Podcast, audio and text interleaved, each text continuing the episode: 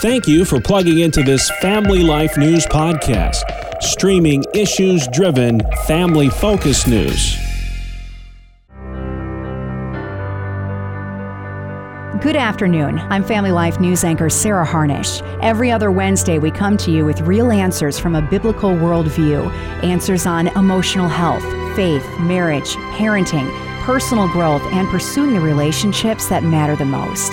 With me is Christian counselor Chris Anderson. Hey, Chris. Hey, Sarah. Today's topic is boundaries, and we're in a new year. That means new goals, new strategies to be more like Christ, but the whole relationship thing gets in the way with our kids, our spouse, coworkers, our relationship with ourself.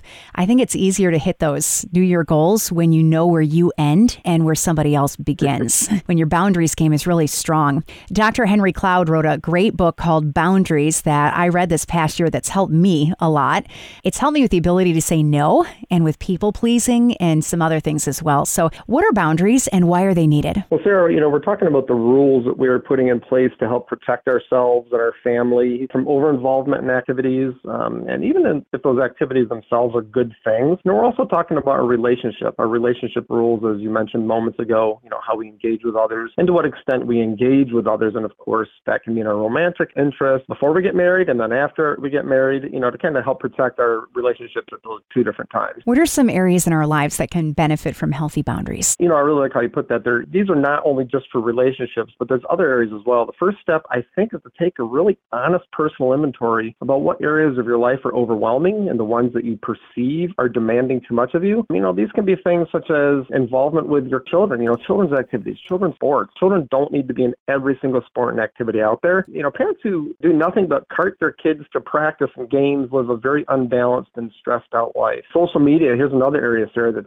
huge where people have few boundaries. And don't call the station and complain on this last one, but over involvement in church activities. Yes, you can be too involved there too. One of the greatest things that I learned this past year is that boundaries are to strengthen our relationships. They're not walls, they're always done out of love. So, an example my 17 year old son was asking to spend time with his girlfriend and he needed a ride. And then after a few times where he gave me no notice, I had to draw a boundary with him that if he didn't give me 48 mm-hmm. hours and send it in writing via text, not just yelling through his doorway, that the answer would always uh-huh. be a no. He's honored it.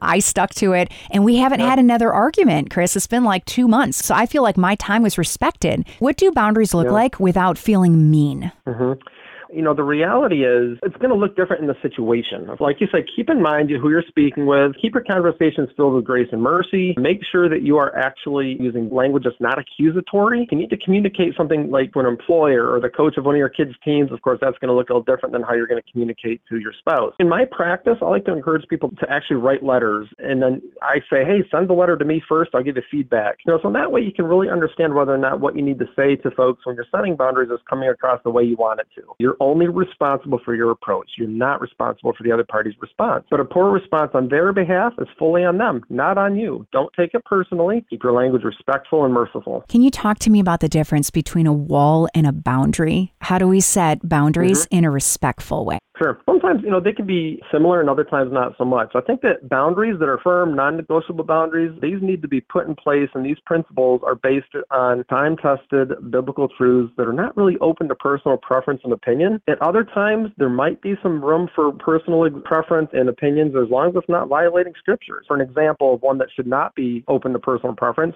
the issue of pornography in, in a relationship. I think scripture pretty clear on fidelity and Jesus' own words make it clear that just looking is sinful. But another area where maybe there is some room for personal preference might be what your children are permitted to do in terms of sports and school activities, that type of thing. So you just have to understand there's sometimes they need to be a firm wall, other times maybe a little bit of a movable boundary. I think that we shut down and we avoid conflict instead of just having strong boundaries and seeing them through. Mm-hmm. Why is shutting down yeah. just as dangerous as arguing with someone? Well, let me distinguish between just shutting down and not working towards some sort of revolution versus just taking a break to gather your thoughts or to plan out your approach out of love and respect and then returning to the discussion. Those are vastly different. Just shutting down will likely lead to bitterness and unresolved issues that will fester. And then when given the opportunity, that stuff comes exploding out and causes even worse problems. Or that will also lead to keeping tabs and holding accounts, which the Bible tells us not to do in our relationships. So taking a time out and then agreeing on when is a good time to return to the discussion is going to be a far greater benefit to your relationship regardless of who it is with. It could be your spouse, a coworker, a friend, one of your children. Again, this approach will vary depending on that relationship between the parties involved. How do boundaries change the way that you argue? Well, I think it helps prevent going too far. It helps to put some safeguards in place so that you don't say things that later you desperately wish you could retract.